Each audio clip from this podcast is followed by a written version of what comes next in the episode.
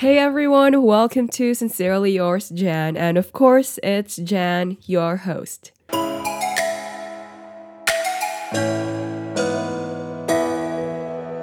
Hey, welcome back to my podcast. And before anything else, follow me on Instagram. That is Jan P J A A N N P I. We can always have a quick chat, and I would love to hear your thoughts about the topics on my podcast. So, yeah. And for today's topic, I am going to answer the question if you let go, does that mean you gave up? And my straightforward answer is no, it doesn't mean you gave up.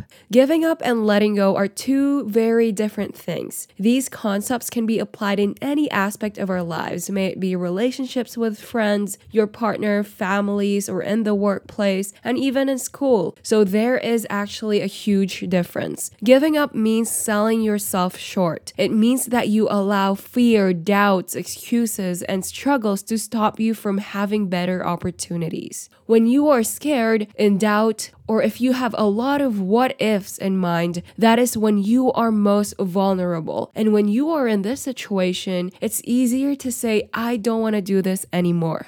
I give up. But letting go means releasing something in your life that is no longer serving you. Letting go means freedom. It is allowing yourself to find better things that are truly meant for you. I read something that really resonated with me. Letting go is not an action, it is a mindset. It's not like holding onto a rope and then dropping it. It's more like releasing an inner tension. It's recognizing and accepting the concept of how things should be as opposed to how they are currently in your life. When you let go, it means you have faith in your future, that tomorrow is going to be better because you finally released what's holding you back today. At some point in our lives, maybe some of us have asked the question, why did this person give up on me? Despite the both of you trying your hardest to make things work. I want you to reflect on that right now. If that person did not quote unquote give up on you, would you be where you are right now? If you are in a better position in life, if you are wiser, stronger, and got to know yourself even more this time, then that person did not give up on you. They had to let go of you. So if you are beating yourself up because your past relationship did not work out and you feel like something is wrong with you because your ex gave up, I am telling you right now that you shouldn't take it personally. Perhaps they knew it would be the best option for the both of you at that time. On the other hand, if you are someone who is fearful, you're afraid to be in a relationship because they might end up hurting you. You let your insecurities get into your head, you know, constantly comparing yourself to others, and you don't don't do something about it, then I can tell you right now that you are giving up on yourself. You are giving up the chance for you to experience a real relationship where there are a lot of ups and downs. You are giving up the chance for you to love and be loved. Here's another totally different concept. I feel like it's important to mention this because in this day and age,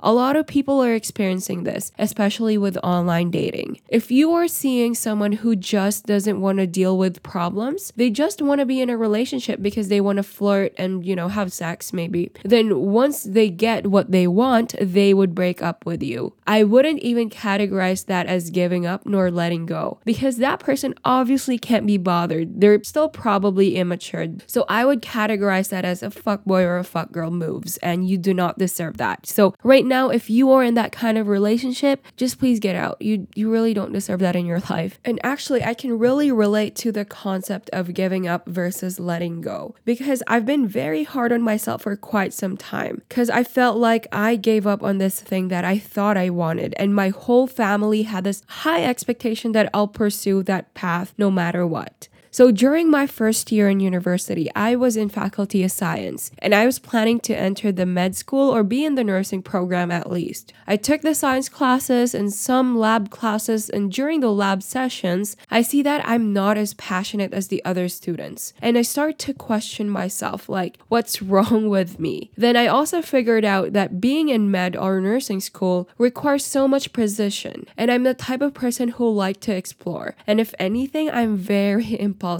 I was also thinking if I get into med school, that will require 100% of my time, my efforts, and even after school, that's gonna be my profession for the rest of my life. It would always, always require 100% commitment and precision. So I have to give it my all. So then I had this decision that I don't want to do it anymore, but it was a huge dilemma at that time because I knew I was going to let people down, especially my mom. In her family, she has like three cousins who are doctors, and my mom was also going to pursue med, but my grandma got sick, so she wasn't able to do that. My grandparents told me that they are very proud of me because I'm going to be a future surgeon. So just imagine like the expectation, right? So I'm like, how do I break it to them? I do not want to pursue med school and anymore. And even worse, my plan was to switch over to pursuing a business degree where I can learn more about management, leadership, marketing, and human resources. I knew that was going to be a better fit for me, but that's not what everyone is expecting from me. Anyway, I did switch over and I told my parents, and of course, at first, I knew my mom was really disappointed, but she kind of just accepted it. But you know, once in a while, I still hear passive aggressive comments from her like, oh, your tita's daughter got into med school and she's gonna be successful. For how many years I had that idea that I gave up on pursuing a medical profession because perhaps I'm not smart enough or I'm not hardworking enough. But now I get this clear idea in my head that I needed to let go of that for me to be where I am really meant to be. I had to let go of that so I can make room for growth in a profession where there's more chances of me being successful. When I let go, I gave myself the chance to get out of something that I will regret for the rest of my life. Sometimes letting go can feel like giving up. But please know this when you are letting go, you are helping yourself. But when you are giving up, you are putting yourself at a disadvantage because you have allowed fear to control you and your goals. Letting go does not mean you don't know how to make things work. It simply means that you can't win everything no matter how hard you try, because some things are not meant to be yours. Letting go is losing one thing so you can win something bigger. For some of you who let go of relationships, it means removing people and or toxic mindsets in your life so that you can make room for relationships that you deserve having. It means hurting for a while so that you can heal forever. Letting go is not living in the moment. It is having faith in the future. And remember this giving up is self defeat, letting go is self love.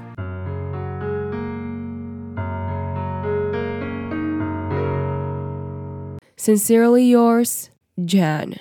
Till next episode, thanks so much, guys, for listening.